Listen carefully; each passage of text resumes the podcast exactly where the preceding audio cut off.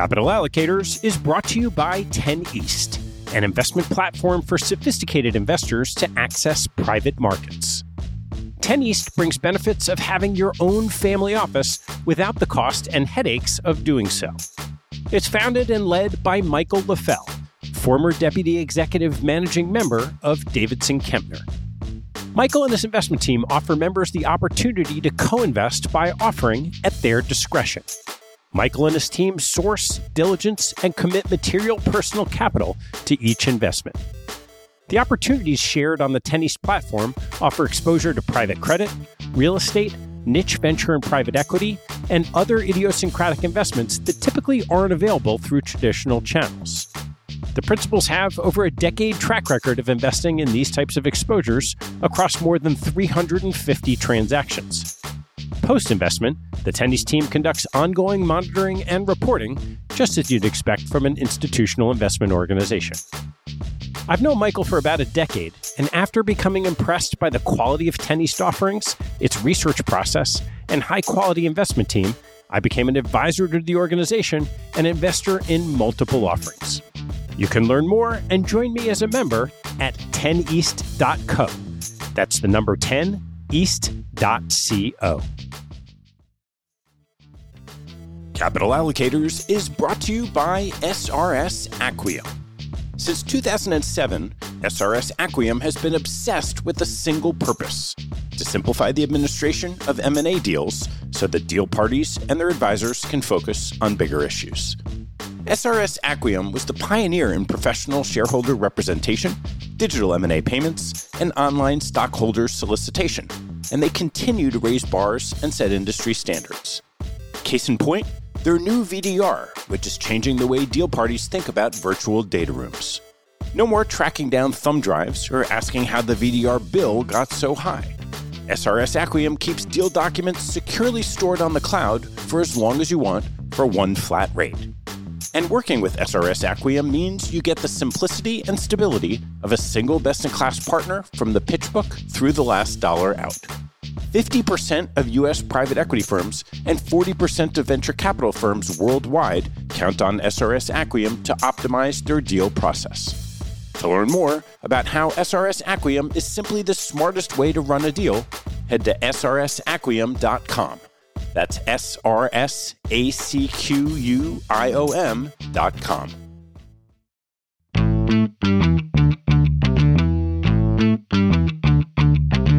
Hello, I'm Ted Seides, and this is Capital Allocators. This show is an open exploration of the people and process behind capital allocation. Through conversations with leaders in the money game, we learn how these holders of the keys to the kingdom allocate their time and their capital. You can join our mailing list and access premium content at capitalallocators.com. Marc Andreessen from A16Z famously proclaimed a decade ago that software is eating the world. His prophecy has proved prescient. Cloud computing enabled the rapid, cost effective deployment of software, startups flourished, and venture capital returns have been phenomenal. Venture capital is a fascinating investment area whose many days in the sun shine brightest this year. Institutional portfolios with large venture allocations soared to their best year in history. And yet, parts of venture are unique in being both efficient and unactionable.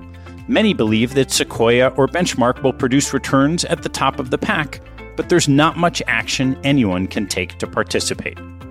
This miniseries explores the industry, focusing on some favorites of institutional investors who are still investable to those in the loop. Each has a great differentiated story to share and something to prove.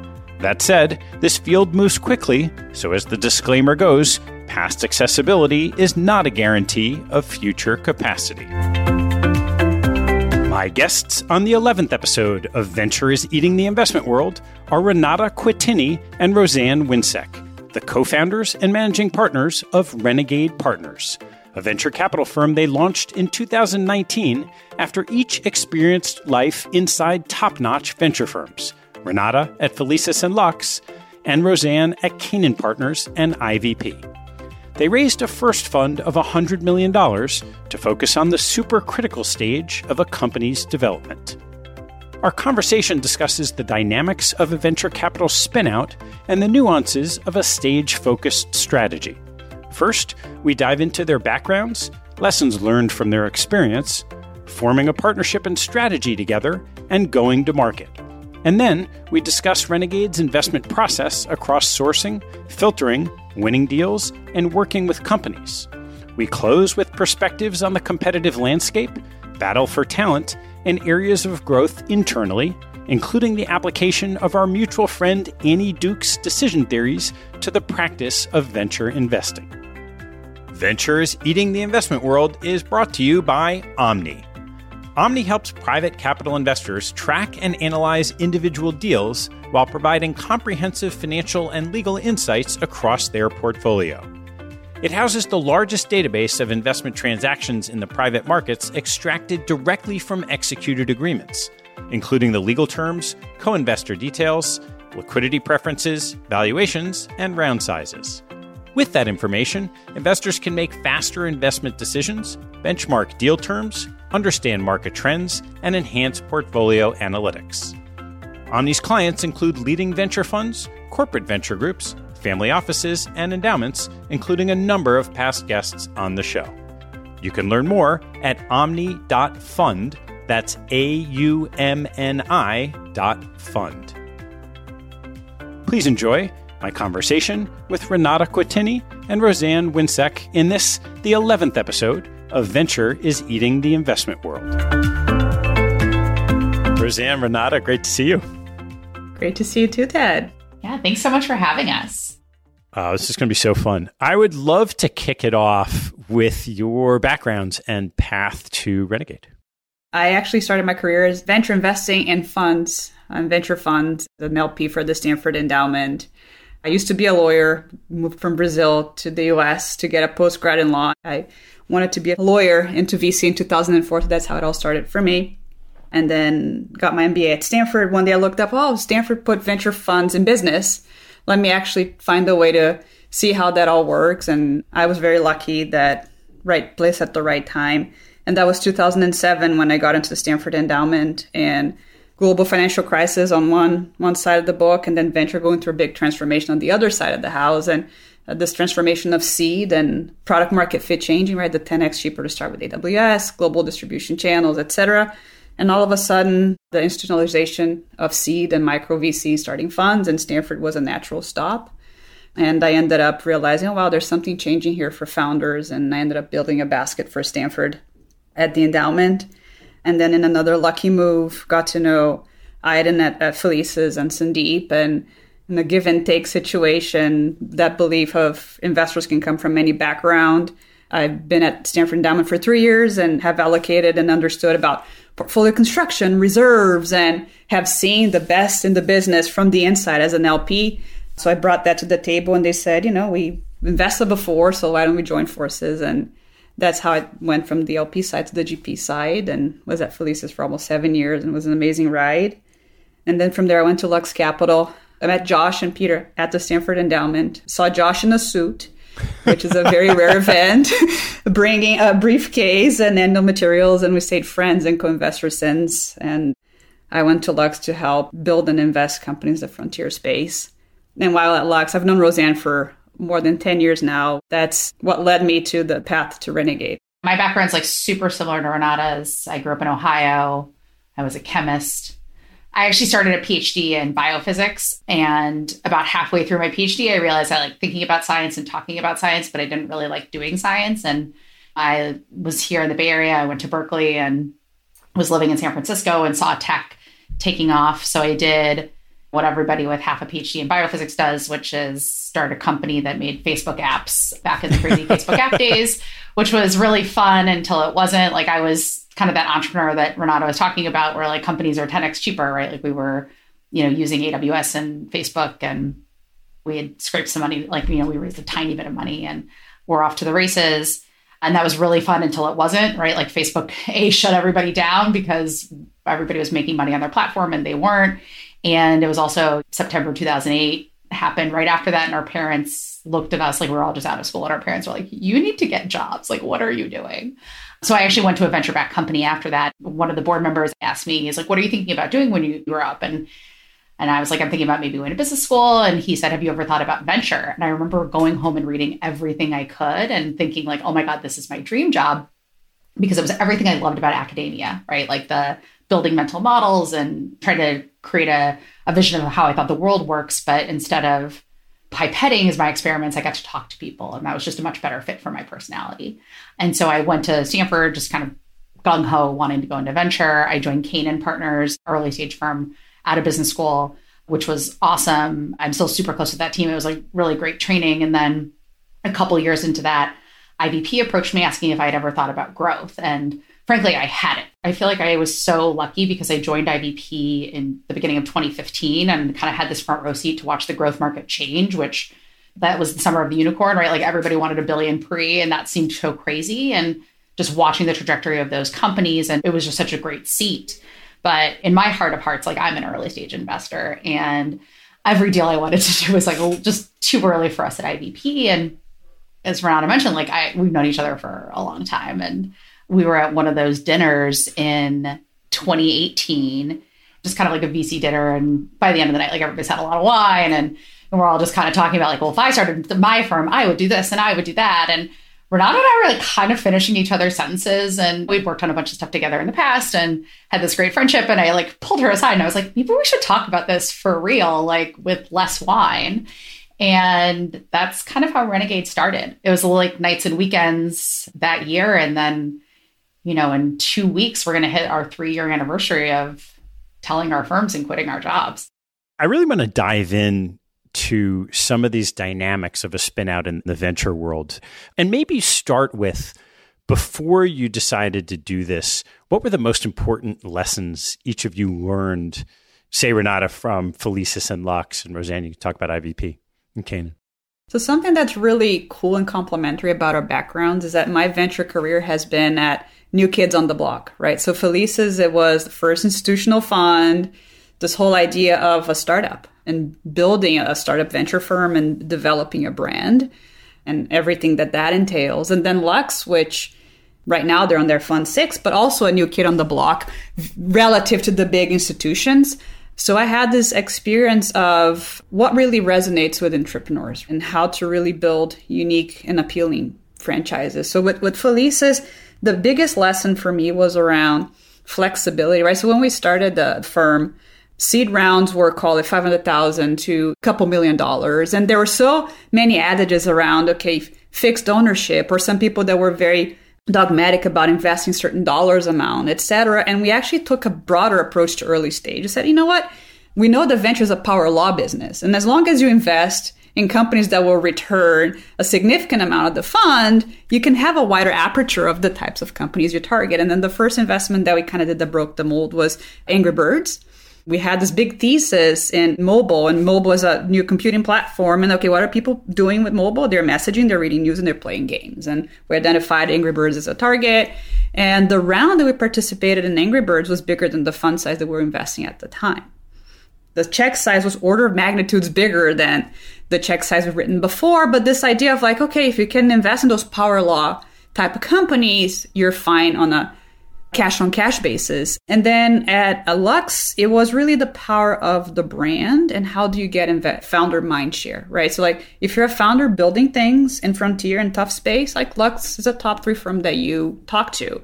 And so how founders perceive you and do they know when to call you, what to call you for is something really critical. And those were my two big lessons from my prior firm experiences. Renata's so right. Felicis and Lux are these new kids on the block. Like IVP and I'm pretty sure Canaan are like both older than I am. They've been around for a long time.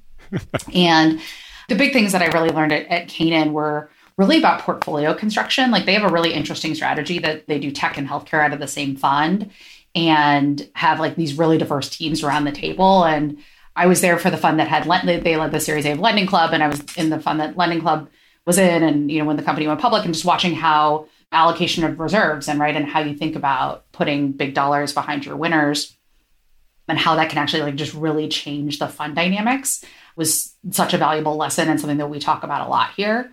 And then at IVP also for me was a big inspiration in this category creation around like being stage specific.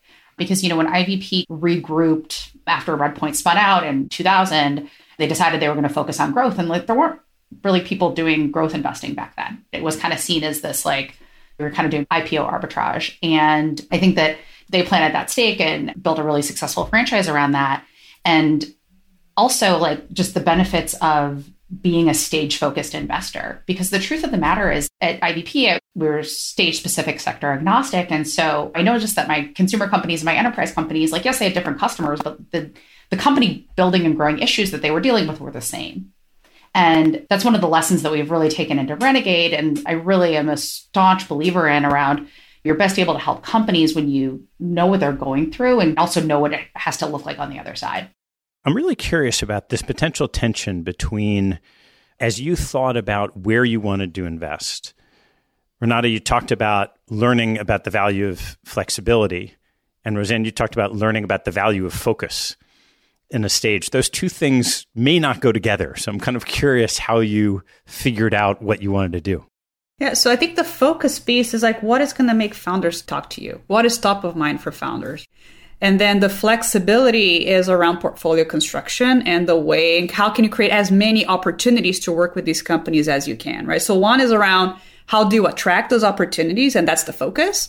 And then the flexibility is okay, as many ways as possible to say yes to those great opportunities. Yeah, I do want to dive into how this all came together as a business in the competitive landscape, but it probably makes sense to chat a little bit about how did you distill those respective lessons into Renegade strategy?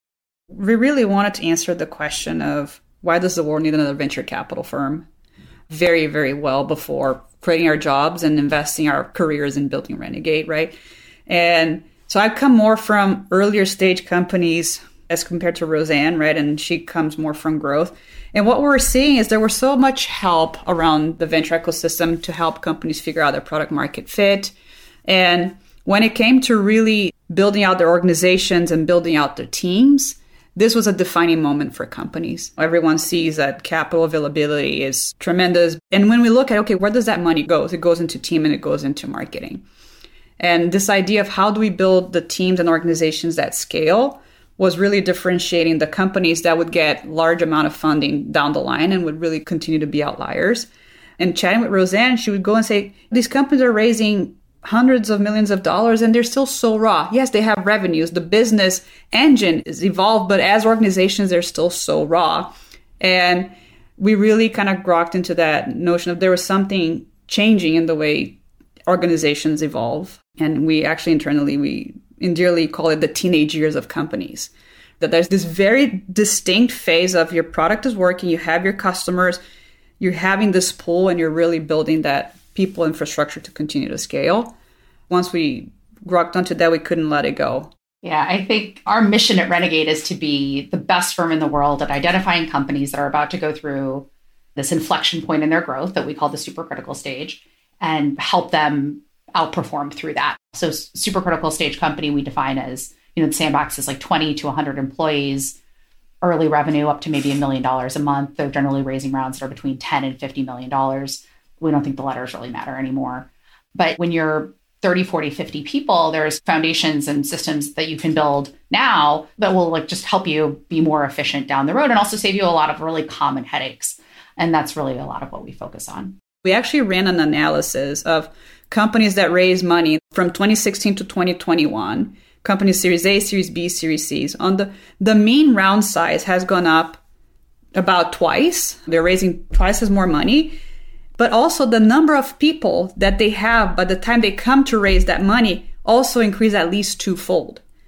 So a company at a series b on average used to have about 50 people five years or so ago and now they have 80 to 100 by the time they come to raise that Series B. So you see that velocity and that exponential pressure. And then when you go to talk to founders around, okay, now you're really spending 50 plus percent of your time thinking not only about who you hire, but like what are the roles you need in your org? How do you compensate these people? What are the types of profiles you're going to need to execute on your financial plan two to three years from now? And their eyes just go really big because they're all obsessing about that. And that's the focus. And that's the supercritical stage. Like now companies reach out to us and say, I'm a supercritical stage company. I want to talk to Renegade because of that. So when you guys decided to launch this firm, you'd known each other for a long time. What was the difference between that and becoming partners in a business? There was a lot of work between that dinner and telling our firms. And here's the thing is like we respected each other, liked each other as people. We respected each other and liked each other as investors, right? Like one of the first things we did was open up our track records because I had a close friend who was starting a firm with somebody who had misrepresented their track record. And so like we wanted to get out there first thing, like totally open the books and the here is our actual performance, right? Making sure that we're really aligned there. And then the bigger thing was around can we be partners? Can we like bet our careers on one another? Because like at the end of the day, we didn't have to do this. We had great jobs. So we had like seats that people would kill to have, like great firms that loved us and that we love. And like we went to go do something crazy. And so if we're going to do something crazy, we got to believe in one another or bet our careers on one another, right? And so we actually hired a coach, Khalid Halim, who we love. He did some marriage counseling with us, and it was a lot of work. It's also like the soul searching of codifying your own values, what's actually really important to you, and making sure that you're well aligned with the person that you're working with. And the point that you brought up earlier around tension between focus and flexibility, having tension in areas like that is so important in a business. It's so important to have making sure that you have multiple points of view and like multiple styles around the table to make sure that you are holding each other high standards and adaptable and and effective but where you don't want to have tension is on those core values. And for Renata and I, when we really peeled back the onion and got to the heart of why we wanted to do something like this and what was important to us and what a meaningful career meant to us, we were extremely well aligned. And it was things around Renegade is going to be the last place that Renata and I work at. And we want it to be better when we leave than it is today. We both really believe in how do we set up a firm that can be generational and phenomenal and hand it off in a way that creates momentum for the platform because we see so many venture firms today just struggling at their core with generational transfer. And so we talk, we got ahead of that right away and talked about our own retirements, even though we're in our 30s then and already talking about that stuff. And so it was really getting down to the core things around what makes career meaningful for us and what's exciting. And a lot of the ways that's manifested in Renegade is like we wanted to build a firm that looked like a company that we'd want to invest in. And we wanted to like feel like entrepreneurs that we would invest in. And the way that we invest in our own business and compensate ourselves and compensate our teams much more like a company than it is like a traditional venture firm. And like making sure we were really, really aligned on those things was so important. What's an example of something that you learned about each other in that process that you didn't know and that you think would be somewhat broadly applicable to sort of partnerships coming together? I think the crucial tool that we learned is we're very different people and Roseanne is a massive extrovert. I am not. Can we make that a powerful combination? And we found, and through the process, we learned exactly how to get the best of each other and how to deal with each other in like a really, really productive way. But we kind of knew that about each other before, and that was getting the tools. But I'll say, like, for me, it was in the little things. So Roseanne is actually tremendously generous. And one thing that stuck to me we were sharing a hotel room once, and well, many times we shared hotel rooms, but there was this one time that I saw her leaving a tip for the cleaning person. And and that stuck to me as just like generosity and principles and things that were not expected as just like really important values. When it comes to okay, how do we talk about carry? How do we talk about our comp and building the business? Those are conversations that we had, but like also knowing how the person is and the trust and the consistency, you also have what it takes to kind of back up the behavior. So, you know, LPs ask us a lot about tension and disagreements, and they're expecting very excited, animated stories. The truth is, we have zero. Our biggest disagreement was over one slide in a fundraising deck a long, long time ago.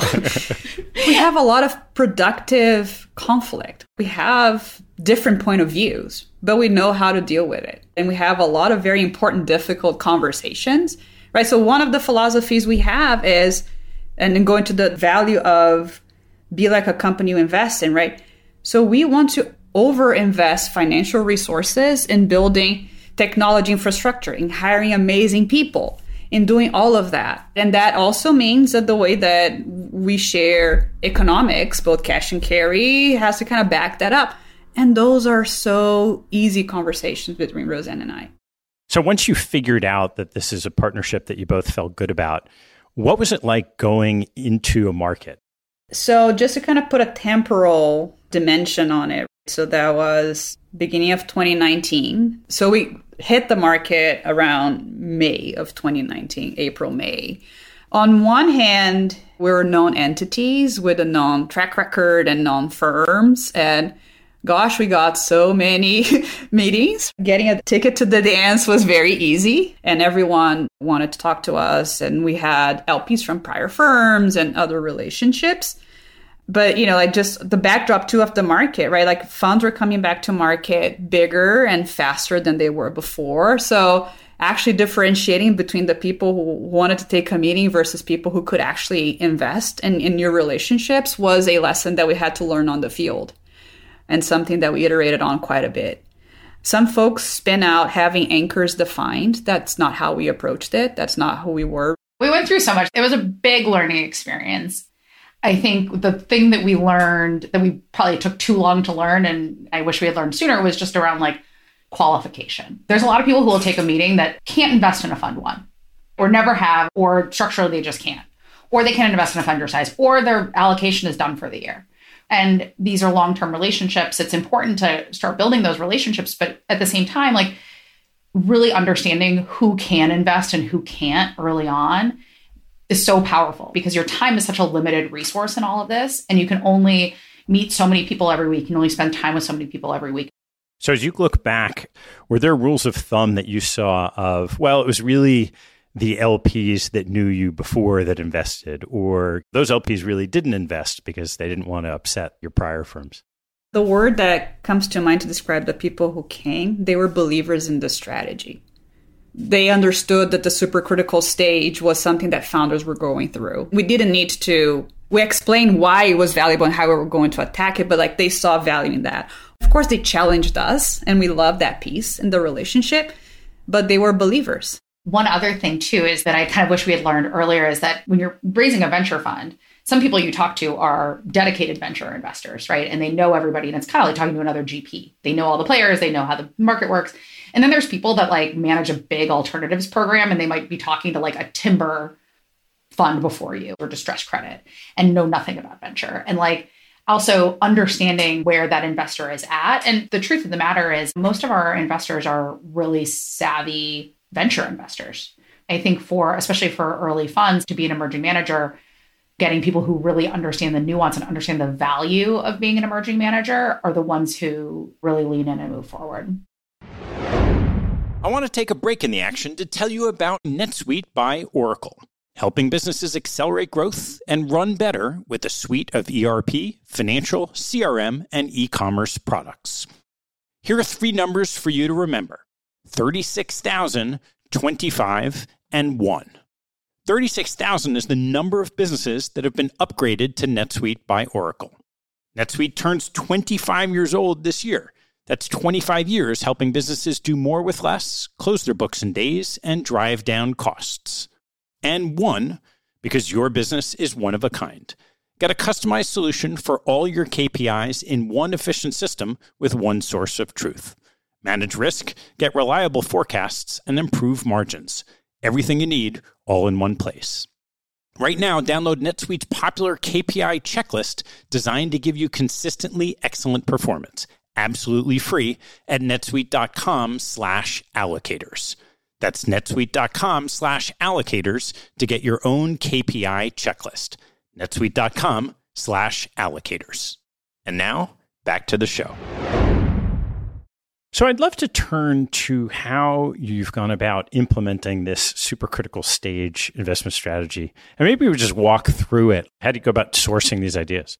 One thing about super critical stage companies is that they've raised capital before. And so that does kind of help constrain the universe. Of course, everybody today knows who has raised capital before so that also means that you you need to be very focused on like who you're going to spend your time with and who you're you aren't and so we think about it in a few different ways we tend to be broadly thesis driven we have like a few big themes that we like that can manifest itself in many ways we spent a lot of time right after we closed the fund looking at a lot of payments companies stripe is a $100 billion company it's a payments company that's focused on merchants. There's trillions of dollars that still go through paper checks and POs. And we were looking at a bunch of horizontal platforms and thinking about that.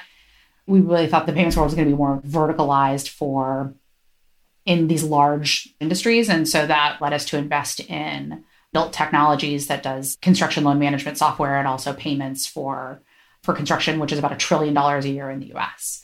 That led us to invest in Nate, which is one click checkout for any merchant on the internet. So, like an e commerce payment provider where the customer is actually the consumer, not the merchant. And so it's a really interesting one because it puts a bunch of incentives on their head.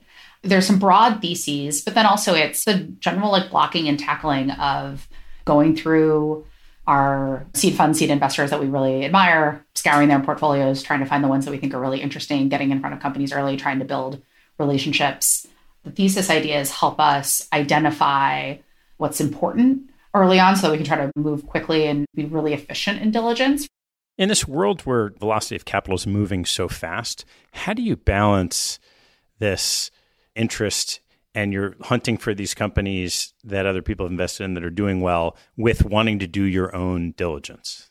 So, one of the things that we did when we first started Renegade was working on what does a Renegade deal look like. So actually having clarity on what the parameters are and what do we think really creates value in companies and what is our heuristic. So we kind of have a little bit of that that blueprint and the process even before investing in companies, right? And then we're looking for outlier business engines and what does that mean for Renegade or companies that have 10x products and what does that mean and what kind of information do we want to see and look at. You know, for example, we really love digging into cohorts and looking at quality of revenue, right? So like we know because we've invested in many other companies before and we've seen outlier companies before what we're looking for. And then the other piece that we do as well is so we work very closely with Annie Duke, decision scientist, poker player. Like she's been very instrumental in many things at Renegade, but one of the things that we developed together was scorecards on evaluating companies and also what are the questions that we want to ask each company as we meet them so we can figure out our plan of action really early on. What are the important questions for that particular business? Because some things are fatal and some things are not. You're never going to find a company that's perfect, but actually knowing in advance what's the key information they need to have and what's the make or break for that particular business really allows you to move with conviction and fast. What are some examples of like those types of questions? We think a lot about fatal versus fixable as kind of a framework that we'll use. Is this something that is fatal to the company's outcome, or is it something that can be changed? Things that end up being fatal are deep customer issues. Often, when you look at companies at, at an early stage, marketing is not efficient. CAC might be low, but it's because it's against a small number, and those are your you know most excited users and can that scale? And, and often it's trying to dig in and figure out is marketing inefficiency due to a mismatch of product market fit? Are you just getting there based off of discounts and promotions? Or is this because that infrastructure isn't built yet and you can hire that team and you can optimize that? So, one example of that fixable fatal framework that we think about is back when I was at IVP, I led the Series B of Glossier. And at the time, like it wasn't obvious. The revenue was all over the place and it was because they were selling out of products. They couldn't keep stuff on the shelves. They would get stuff and it would sell out. And then obviously, revenue is zero for a product that you can't sell. And digging into the data, that became obvious. And it was like, oh, like getting better at forecasting, getting better at inventory management, or also the company was capital constrained, like having more capital, being able to hold more inventory is a totally fixable problem.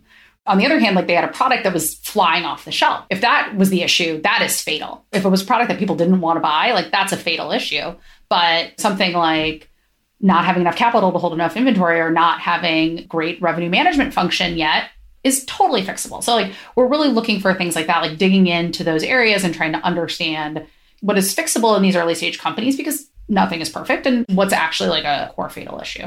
A lot of the work that we do with Annie is around structuring our process in a way so that we can really iterate on it quickly and also help us really tease out like what are the things that actually mattered in these investments and how do we identify them faster in future diligence processes. And so how that works is we do what's called like a decision exploration table. It's in I think her How to Decide book. And so looking at when we make an investment, it's looking at what are the positive potential outcomes, potential negative outcomes, and which are driven by skill and which are driven by luck.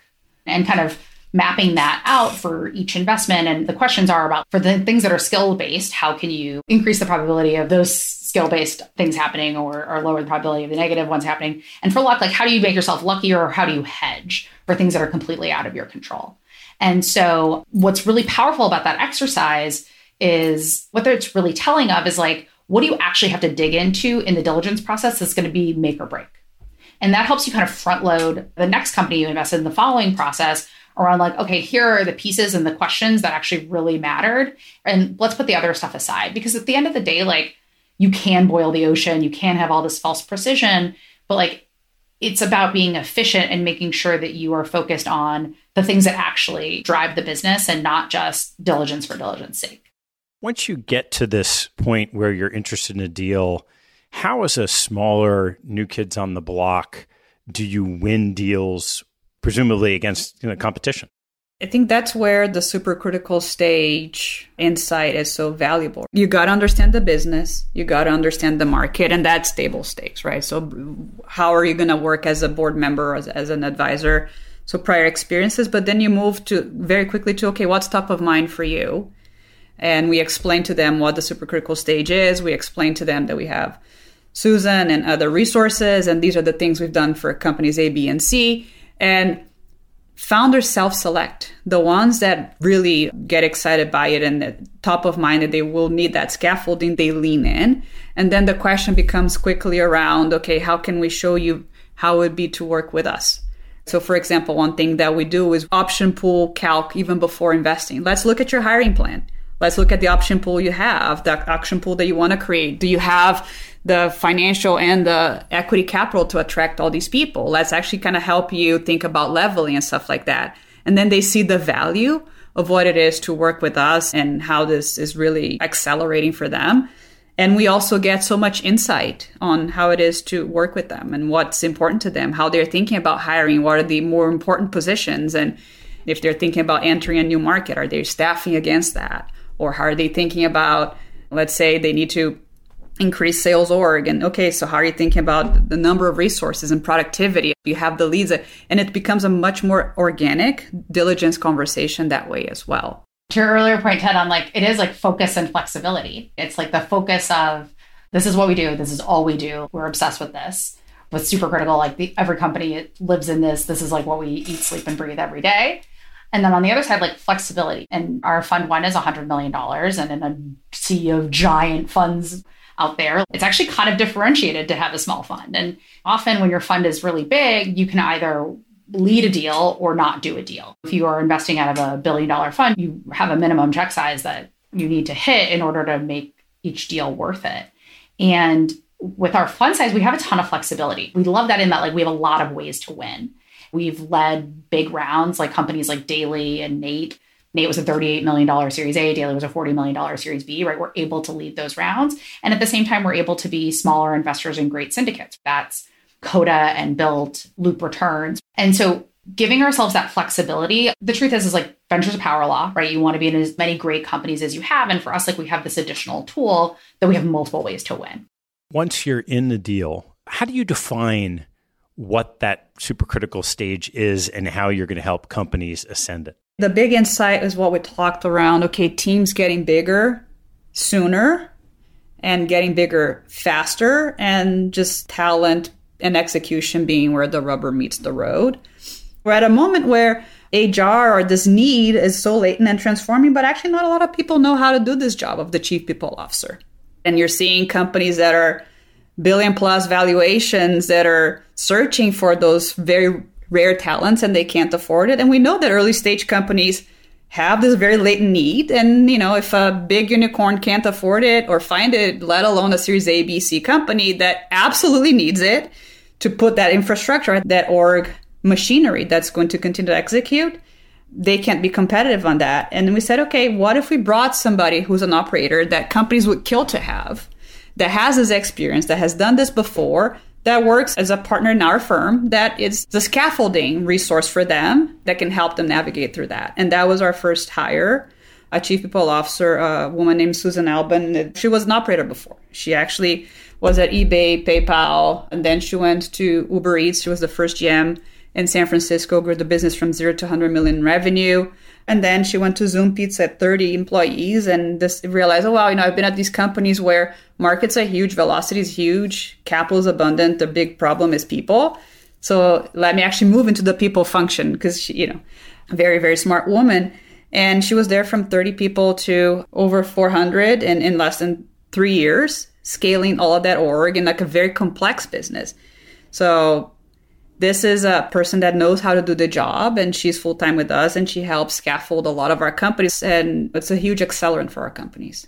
Each company has something different that's top of mind for them at every single time, right? So there are companies that are going to engage with us thinking, okay, I need to bring in a head of product, a head of sales because I don't have it. Or there are companies that are saying, okay, I'm, I have this flat product and eng organization that is now the time to split this in two and how to actually think about staffing that. And that's how we start the relationship. A lot of companies are coming to talk to us about comping and leveling because you're seeing salaries go up competition for talent getting bigger and how do i make sure that i'm not only competitive but i'm compensating my people in a sustainable way.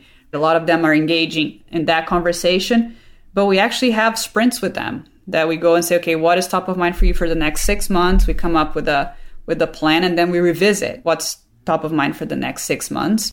How do you go about solving that key compensation issue in this world where talent is getting more expensive and is more competitive?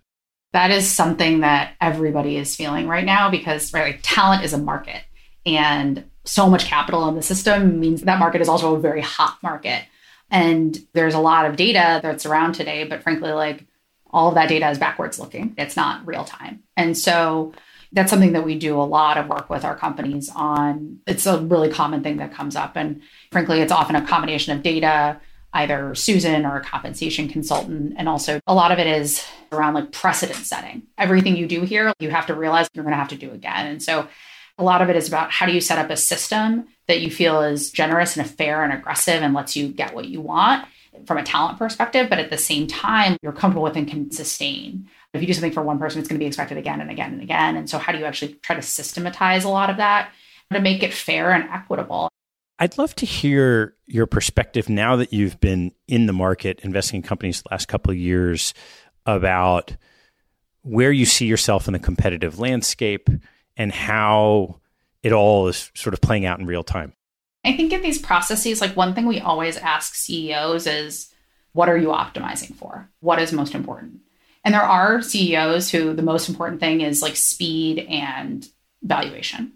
And as Renata mentioned earlier, like there is some self-selection in this. Yes, you want to be in the best deals, but you also want to work with people who align to your worldview. And we're big believers in our worldview. We also think it's a it's a worldview that generates long-term value. I don't think that shotgun marriage venture rounds are tried and true recipe for long-term value creation. And so I think in this environment, you just really have to understand who you are and what you offer and where you're good and what you don't do and what you're not good at and where you're not going to win. We're not going to win on fund size, right? Our fund is smaller than a lot of other funds. And so if it's really important for a CEO that they need to have a very large lead, to lead the round. Like we're not going to be that partner, but we can be a participant or we can figure other things out. But that kind of self awareness and then also getting in front of them and talking to the CEO about what's really important. Often it's making sure we can bring a specific investor into the round or specific ownership target for somebody. It's this the kind of multidimensional optimization. And I think what's been really helpful for us is this attitude on working together on it and also just being very upfront about where we're great and what we don't do. What's been most frustrating for you in the environment? For me, is just how the incentives are so misaligned because the abundance of capital and the velocity of capital makes investing in companies, you know, for certain funds and certain dynamics almost like cheap options. And for founders, that's their one shot, that's their career, that's their livelihood, and their employees' lives, right? That's their most expensive endeavor. And so much in the system now is almost free money, cheap, cheap options. And that is extremely frustrating because it's, it hurts company returns, it hurts employees' ability to participate in those returns, and it also hurts LPs' returns in the end of the game, too. So that is extremely frustrating. How have you thought about the pace of deployment? So I think for us, it's pretty easy. So fund one, you're never as aligned with an LP as you are right now, and you can't afford for this to fail. So we're focused on investing in outlier companies. We're not speeding up, and we're doing our work to make sure that the companies that we invest in, we have high, high conviction or high expectation that they're going to be top quartile performers. That's the non-negotiable. And the environment is crazy. Some funds are two years or less are coming back almost every year, and that's not how we do this. So, as you look through your own supercritical stage, what are the couple of things that you are very excited to sort of get to in your development as a firm over the next couple of years? I love this question.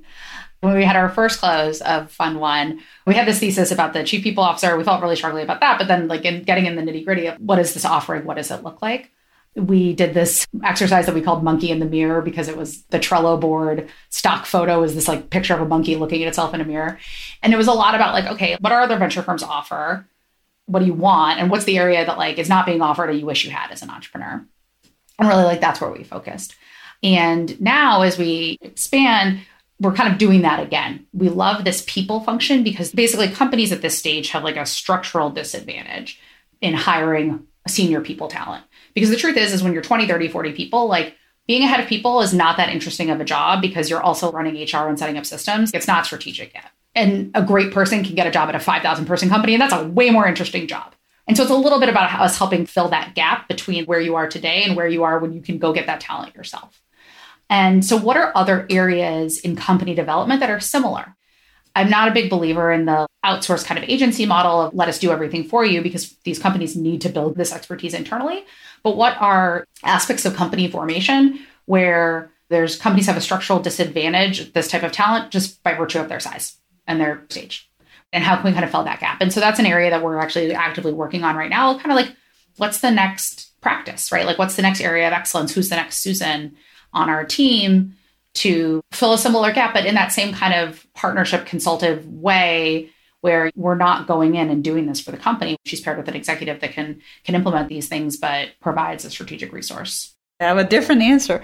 Well, yes, and so one of the things that you know, we really believe in is how can we learn from our own decisions and how can we make better decisions as we go. So we built this infrastructure and processes that were like capturing so much of every decision we make, every company we meet, a lot of super forecasting mentality of okay what's the probability of this event going to happen and we're collecting this corpus of information with the certainty that at some point we're going to have this proprietary data set of like how renegade thinks and decides and also better understanding like okay what are roseanne's spikes what are my spikes what are other people's in the team spikes and I think two years from now, we're going to start to get some more meat to go chew on. Because right now is just really planting the seeds with the strong belief that this is going to be massive and very meaningful. So I'm excited for that.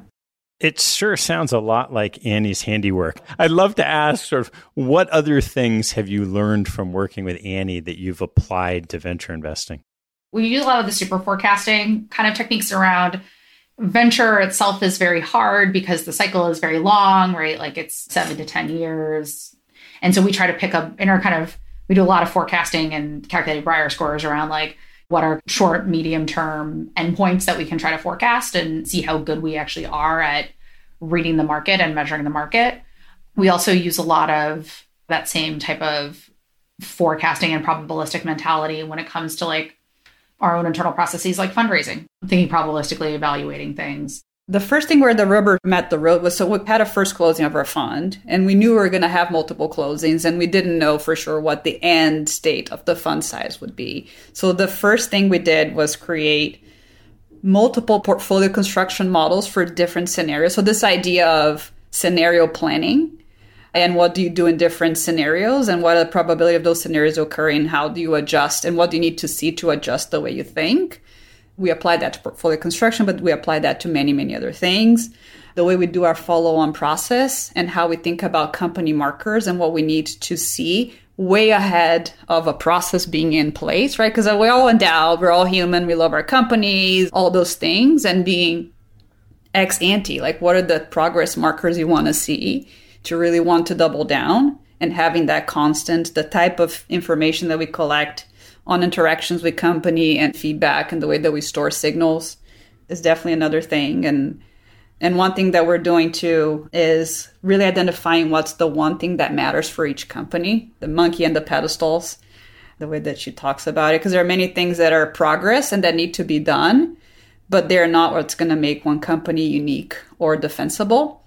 So understanding for each company what's the the one thing that they need to nail to really be spectacular. We live in this world of uncertainty, but we behave as though there's certainty and there really isn't, right? And so it's really about tools around like how do you actually acknowledge that uncertainty and grapple with it because we had our first close on Friday, March 13th. Like the world was about to shut down. Nobody knew what was going to happen. We never knew if we would ever be able to close another dollar after that. Remember, like the world was going sideways. And so we were hopeful that we were going to raise more money and we did. But at the same time we had to like make do with what we had but also make sure that the investments that we made made sense for that fund size and then also the potential final fund size. And that work was so helpful and also like it's such a phenomenal tool to get through these crazy events where like the world is going sideways and your priors are thrown out the window. Well roseanne renata i have to ask you a set of closing questions before I let you go. So, why don't we kick it off with what is your favorite hobby or activity outside of work and family? Roseanne, why don't you start? I am like a big puzzle person. I like love puzzles, like crossword puzzles, jigsaw puzzles. There are these puzzles called Liberty puzzles. They're like the most beautiful puzzles in the world. Renata? For me, it's music. I play now mostly the guitar, and that's something I do daily. I recently started a jazz trio, and it keeps me creative and listening. Also, Renata is like a hyper talented musician. Like she's very like, oh, I like to play guitar. But one time, again, we were sharing a hotel room. We were at the Ace Hotel in New York, and there was a guitar in our room. I like was playing some song for her, like on YouTube, and I think I played like four seconds of it, and then she just started playing it. I'm like, who are you? Like she's incredibly talented. All right, Renata, what's your most important daily habit? I gotta move physically, physical activity. Roseanne? I am like a crazy phone person. So the phone does not sleep in the bedroom, is like my biggest one. All right, Roseanne, what is your biggest pet peeve? What's been just driving me nuts lately is this irrational optimism sometimes, or like not recognizing what's actually not conceding that there are things that could potentially go wrong. And it's sometimes just so hard for me to deal with that. Not that I'm like a pessimist, but I just, I really love to be grounded in reality. Renata? For me is like I try to be present in everything that I do. And for me, when people are multitasking or when I'm interacting and other senses are doing something else, I feel like I'm not fully being listened to. And that drives me nuts. How about on the investment side, investment specific pet peeve? I don't like surprises. Be open. We're partners. Just too many surprises or changing the numbers or not being able to trust. It's the hardest one for me. Roseanne? It's like reporting. When reporting changes, like that drives me insane. When numbers are presented in a bunch of different ways for different things, that just drives me nuts. Roseanne, which two people have had the biggest impact on your professional life? One of them is this woman, Judith Klinman, who was my undergraduate research advisor at Cal. And she was the first female physical science hire at Berkeley. And she was just amazing. And also, like, told me I could do things I never thought I could do. And then I, I mean, the other one's like Renata. She's really changed my career. Well, I'll mention that the two people that brought me to Roseanne. One was my constitutional law professor in Brazil. I was about to quit law school because it was really boring. And he, number one, not only like challenged me intellectually, which was really fun. He had an LLM from Harvard, and he was the first person like, "Have you ever considered leaving Brazil and going study in the U.S.?" Like, really, literally opened up my world.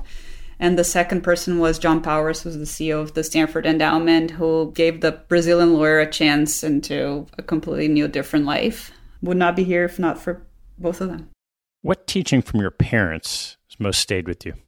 Both my parents had amazing professional lives and they were also extremely present. I never felt that them being fulfilled was at their expense of their experience with me and my brother. Like they were always there for the little moments and the big moments. So, yeah, I think you can have it all in that regard. And I'm a parent today, and that's huge for me. Roseanne? My dad used to always say, like, whatever you be, be a big one. And it's kind of in this idea of like, whatever you do, you're going to spend like your life doing it. You're going to spend a lot of time. So, like, you might as well like do a great job of it, like, be great at it. I don't know. That's been a driving force for me forever. All right, last one. Roseanne, we'll start with you. What life lesson have you learned that you wish you knew a lot earlier in life? When I was going from science to startups to venture, like that was a very random walk. I can tell that story now and it sounds like it makes a ton of sense. At the time it was I really struggled and felt so lost and so that I had like made all these giant mistakes in my career and I wish I had not stressed about that. Looking back, it's like all of that strange path I took is like what makes me interesting. That's what I bring to the table. And that's actually like so much value in my life. And I wish I hadn't beaten myself up so much about not knowing because like that part of your life i don't know you should sample and wander it's amazing. Renata?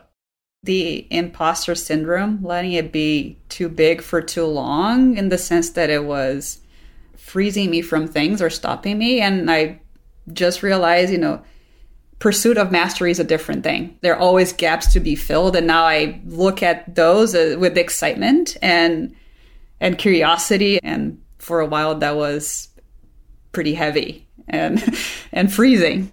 Great. Roseanne Renata, thanks so much for taking the time. This was so awesome. Thank you. Thank you. Super fun, Ted. Thanks for listening to the show. If you like what you heard, hop on our website at capitalallocators.com where you can access past shows, join our mailing list, and sign up for premium content. Have a good one, and see you next time.